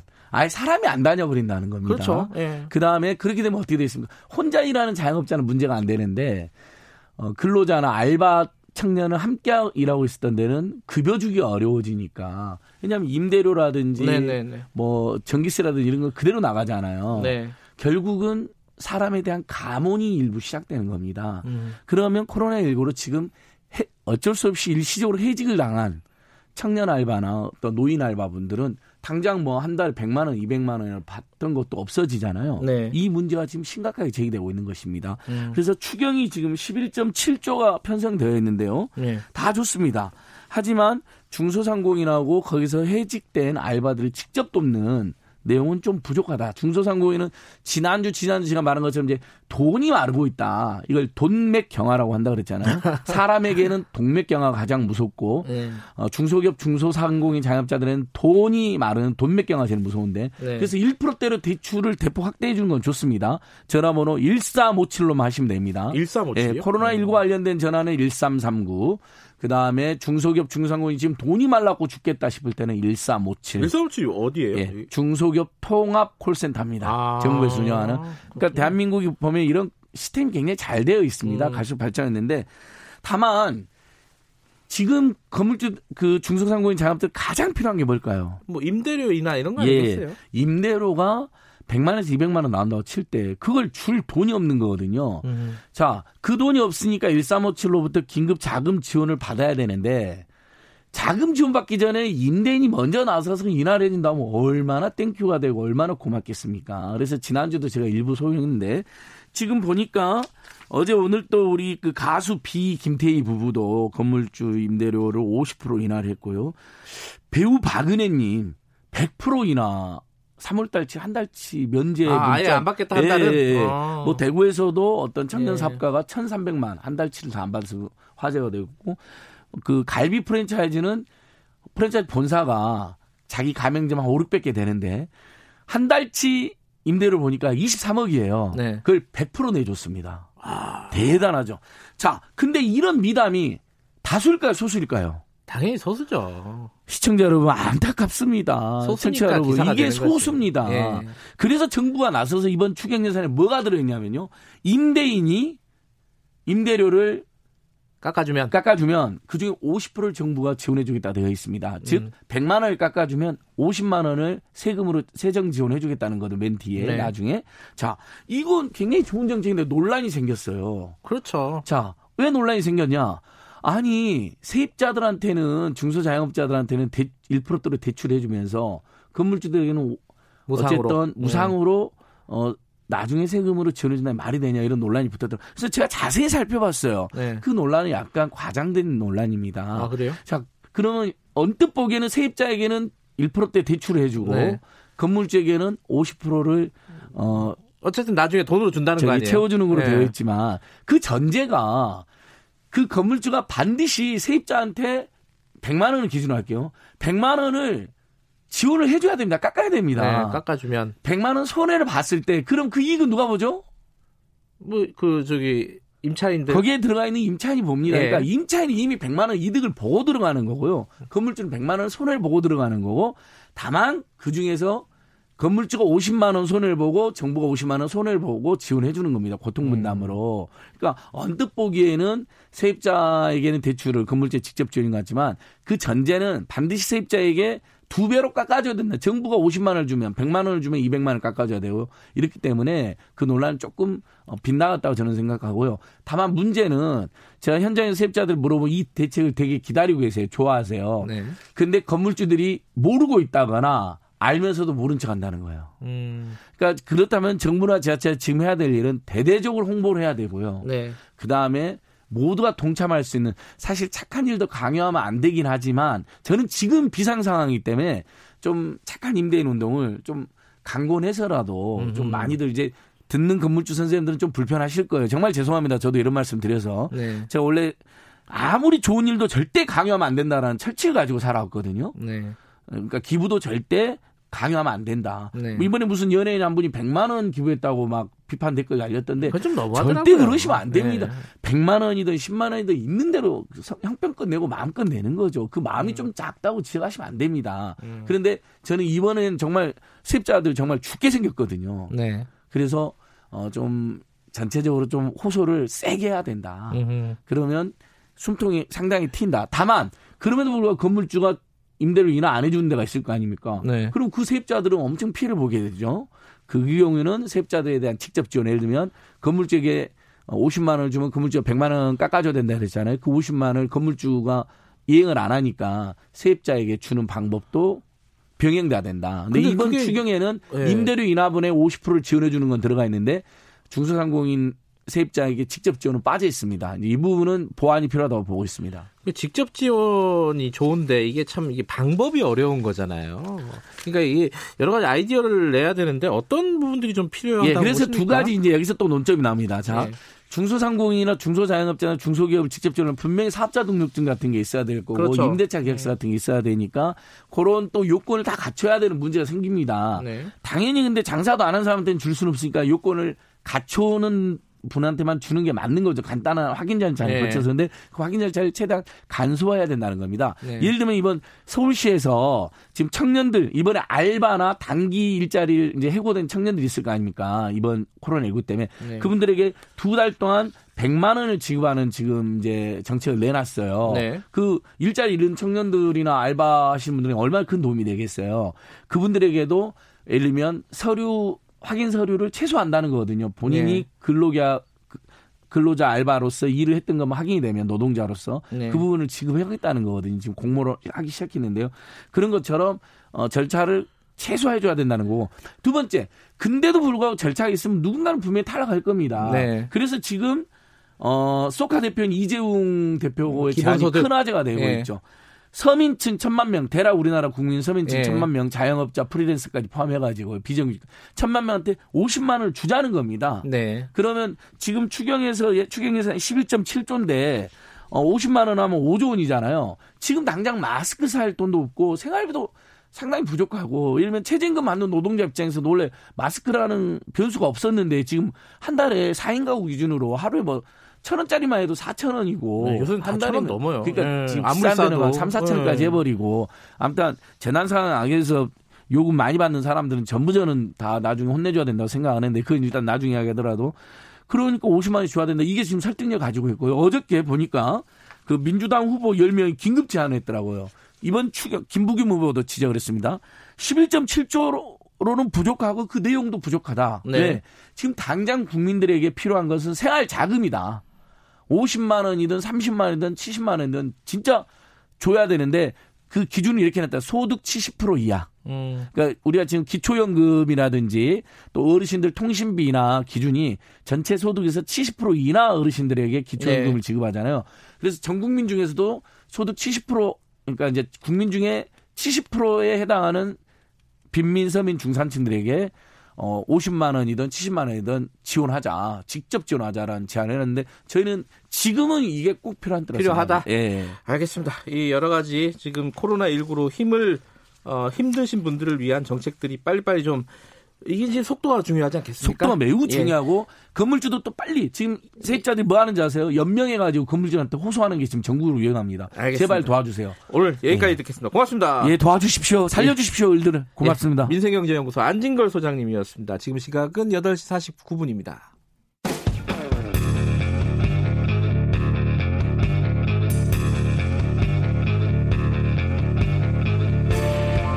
당신의 아침을 책임지는 직격 인터뷰 김경래 최강 시사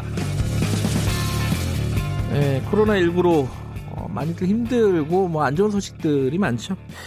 최근에 굉장히 뭐랄까 감동적인 뉴스가 있었습니다. 배우 김보성 씨 아시죠? 의리. 의리를 중요시하는 배우 김보성 씨가 대구에 트럭을 갖고 가가지고 마스크를 나눠주면서 사람들을 포옹해주고 이게 뭐 어떻 보면 야, 쇼 아니냐 그런데 직접 제가 화면을 보니까 감동적이더라고요, 진짜. 어, 김보성 씨 지금 자가격리 하고 계시답니다. 어, 잠깐 연결해 볼게요. 어, 배우 김보성 씨 나와 계십니다. 안녕하세요. 안녕하십니까. 예, 어, 목소리 들으니까 바로 네. 알아듣겠네요. 예. 어떠십니까, 건강은? 아직 그 괜찮 괜찮습니다. 괜찮아요? 아니, 그, 대구 가서 혹시 뭐 감염되지 않았을까? 그래서 지금 자가격리 하고 계신 거죠? 어 혹시나 모를 어 확산 확산에 대비, 대비해서 예. 어, 우리 집에서 그냥 우리 와이프도 지금 어, 마스크 쓰고 어, 식사 갖다 주고 이렇게 하고 있습니다. 아, 그럼 방에 혼자 계시는 거예요? 예. 예. 아이고. 대구 가실 때 갑자기 내가 대구 왜 가야겠다 이런 생각을 하셨습니까?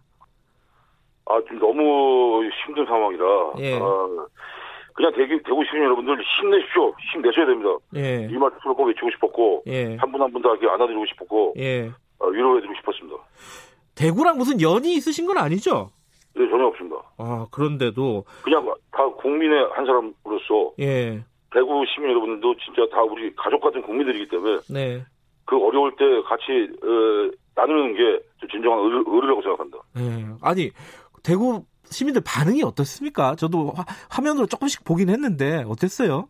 어, 처음엔 좀 이렇게 약간 어, 위축, 위축되신 분들이 좀 많이 보였고 요. 예. 어, 제가 이제 위로를 좀 해드리니까 좀 풀리면서 어, 어, 너무 힘들었는데 아, 이렇게 위로를 해주니까 마스크보다도 그 마음이 고맙다고 이렇게 눈물을 흘리신 분도 계셨고 아, 우는 분들도 있었어요? 네, 네, 네. 이거 너무 가슴이 아팠습니다. 예. 어, 예, 마스크 몇 개나 전달을 하신 거죠? 약 한 5천 개 정도 됩니다. 아유, 많이도 가져가셨네요. 또 준비해가지고 지금 뭐 추가 제작하고 있거든요. 아, 또 가실 거예요? 네, 또 지금 달려가고 싶습니다. 예.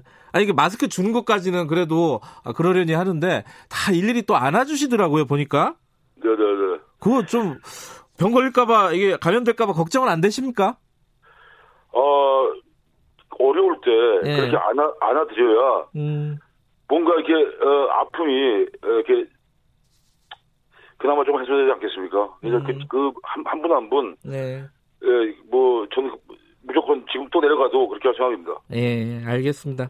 저는 걱정하지 마십시오. 예, 아니, 뭐, 그래도 혹시, 어, 저, 걱정하시는 마음이 있지 않았을까 생각이 들어 말씀드린 거고요. 어, 그, 뭐, 가족들은 그렇게 걱정을 했었는데요. 예, 에, 그 마음이 진심이라면, 네, 뭐, 만약에, 그, 어, 제가, 어, 걸려, 걸린, 확진이 뭐 된다 할지라도, 예, 또 제가 그것을 스스로 이겨내서, 예, 어, 나는 모습을 보이면, 예. 또 희망을 얻- 얻고 대구 시민은 그게 위로가 되지 않을까 싶은 마음이 있었습니다. 그 대구 시민 중에 한 분이 편지를 줬다면서요? 네. 어, 어떤 편지였습니까? 어, 꽃집을 운영하는 저기 아줌마입니다. 네. 뭐 너무 장사도 안 되고 힘이 들었다는 내용이었는데 어 저도 어, 야, 힘이 너무 들었는데 어 너무 자기도 저도 모르게 눈물이 났습니다. 음, 마스크 감독 잘 치겠습니다. 이런 내용이었습니다. 이거 읽으시면서 막 우는 모습을 봤습니다. 어, 네 네 그, 그 편지가 예. 대구 시민 모든 분들의 마음인 것 같아서 예, 또 지금 대한민국의 모든 지금 힘들고 아픈 분들의 마음인 것 같아서 네. 눈물이 좀 쏟아졌습니다. 예, 예, 그 지금 너무 그러니까 그분들의 마음이 지금 너무 경기가 어렵고 힘든 상황에 이게 코로나가 덮치면서 네, 제가 그 엎친 데 덮친 격으로 이제 완전히 지금 사실 지금 엄청나게 힘든 사람들이 많- 너무 많거든요. 네. 그 마음이 그냥 절실하게 절실하게 느껴지니까 눈물이 났습니다. 이게, 어, 김보성 씨는 의리를 항상 중요하게 생각하지 않으십니까? 그죠? 대구 시민들한테 김보성의 의리는 무엇입니까? 아, 제가 항상 외치는 그 의리 중에 나눔의 의리가 가장 중요하다고 말씀드립니다. 예, 이럴 때 우리 대구 시민 여러분들이 같이 마음을 나누고 네, 대한민국 모든 분들이 지금 응원하고 있으니까 예, 아, 힘내시라는 의미로 의리가 전달이 됐으면 좋겠습니다. 예. 저도 끝까지 네. 어, 온몸을 던지겠습니다. 예. 아니, 저희, 저는 이게 그렇게 생각하시는 분들 많았을 거예요. 의리 이런 게 약간 연예인들의 어떤 컨셉이다. 이렇게 생각하시는 분들도 있었을 건데, 요번에 보면서, 아, 이분은 좀 진심이구나. 이런 생각이 좀 들었어요. 근데 좀 처음부터 예. 어, 저는 그 미디어에 저의 진심을 알리고자 예. 어, 의리를 외친 거고요. 예. 단지 처음에 이제 그게 잘, 이렇게 잘 전달이 안 돼서 예. 약간 시화 시화시켜서 네. 어, 의리를, 의리를 외쳐서 관심을 가졌고 예. 언젠가는 제 진심이 전달되리라고 생각하면서 끝까지 외쳤습니다. 예. 진심 있는 의리. 어. 자, 국민들에게 마지막으로 한 말씀 해주시면서 위로가 되는 말씀 좀 해주, 해주실 것 같아가지고요. 부탁드릴게요. 아, 지금 정말 어려운 시기입니다. 예. 아, 얼마나 힘이, 힘이 드십니까? 하지만 이럴 때, 어, 대한민국이 모든, 모든 분들이 화합하고 단결해서 이 어려움을 이겨냈으면 좋겠습니다. 특히 우리 대구 시민 여러분들, 경북에 계신 분들, 힘드신 분들 너무 많습니다. 네. 정말 의리로서 기도하고, 정말, 의- 어, 진심으로, 어, 응원해서 많은 분들이, 어, 마음이 좀 이렇게 좀 위안이 되고, 다시 아름다운 진짜 그런 날들이 왔으면 좋겠습니다. 진심으로 계속, 계속 향해서 기도하겠습니다. 알겠습니다. 예, 의리의 배우 김보성 씨와 잠깐 얘기 나눠봤습니다. 고맙습니다. 힘내십시오. 모든 분들 힘내십시오. 예, 건강하시고요. 예. 아, 이게 좀 감동적이기도 하고, 어, 뭔가 굉장히 유쾌하기도 하고 막 그런 느낌이 있네요. 그죠? 청취자 여러분들도 그런 느낌을 같이 좀 나눠줬으면 좋겠습니다. 뭐, 노래가 있나요? 아, 아닌가요? 어, 이, 김, 프리지아의 꽃말이 순수함이라고 합니다. 천진난만함이라고 하는데, 김보성 씨의 의리에서 좀 그런 천진난만함, 어, 순수함이 좀 느껴지지 않습니까? 어, 의리, 아까, 어, 의리는 같이 나눔의 의리라고 말씀을 하셨잖아요. 김보성 씨. 감동적입니다. 주말에 큰 힘이 될 것 같습니다. 김경래 채널에서 오늘은 여기까지고요. 저는 뉴스타파 기자 김경래였고요. 월요일 아침 7시 20분 다시 돌아옵니다.